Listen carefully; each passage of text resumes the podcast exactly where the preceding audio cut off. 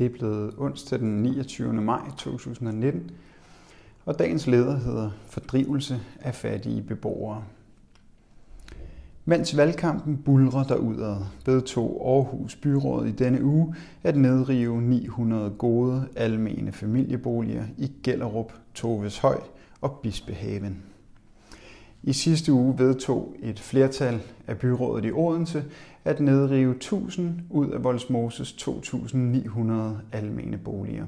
Og i København vedtog Teknik- og Miljøudvalget i mandags at sælge 228 almene familieboliger i Mjølnerparken.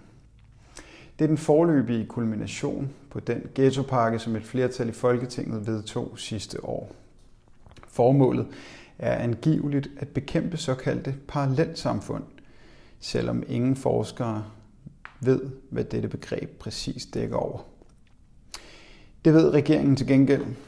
En regeringsrapport er nået frem til, at 76.400 mennesker med en ikke-vestlig baggrund øh, i dag lever i parallelsamfund i Danmark.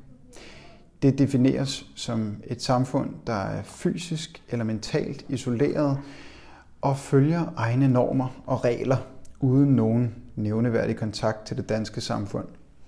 På trods af, at en lang række forskere og eksperter undsiger rapporten og dens konklusioner, så danner den baggrund for den ghetto-lov, som regeringen med opbakning fra SF, Socialdemokratiet og Dansk Folkeparti har vedtaget.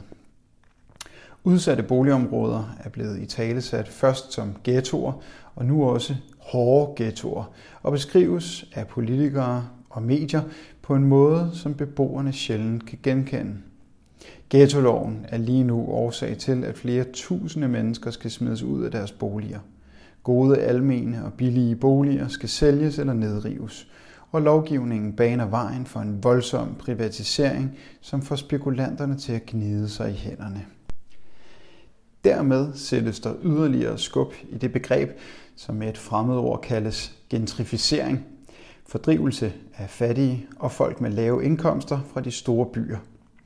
Det har længe været et velkendt fænomen i København. Oven i købet skal lejerne via Landsbyggefonden selv betale for nedrivningen, og boligforeningerne skal sikre genhusning af de mange mennesker, Resultatet vil i de berørte byer være et stort pres på ventelisterne, som vil få konsekvenser for alle beboere i den almene sektor. Det hele er foregået hen over hovedet på beboerne i de berørte områder, som er sat helt uden for indflydelse. Og boligforeningerne har fået en pistol for panden og troes med statsovertagelse, hvis de ikke makker ret. Ghetto-loven er gennemført skammelig, og oven i købet gennemført af partier, som hævder at forsvare lejernes interesser. Hvad skal man med fjender, når man har sådanne venner? Skamligt.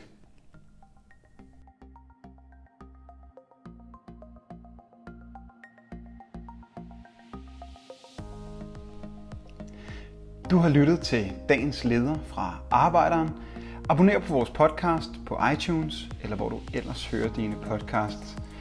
Du kan også klikke ind forbi arbejderen.dk for meget mere journalistisk indhold. Du er også velkommen til at følge Arbejderen på Facebook, Instagram og Twitter, samt tilmelde dig Arbejderens daglige opdatering på Messenger. Vil du i kontakt med Arbejderens redaktion, kan det ske ved at sende en mail til redaktion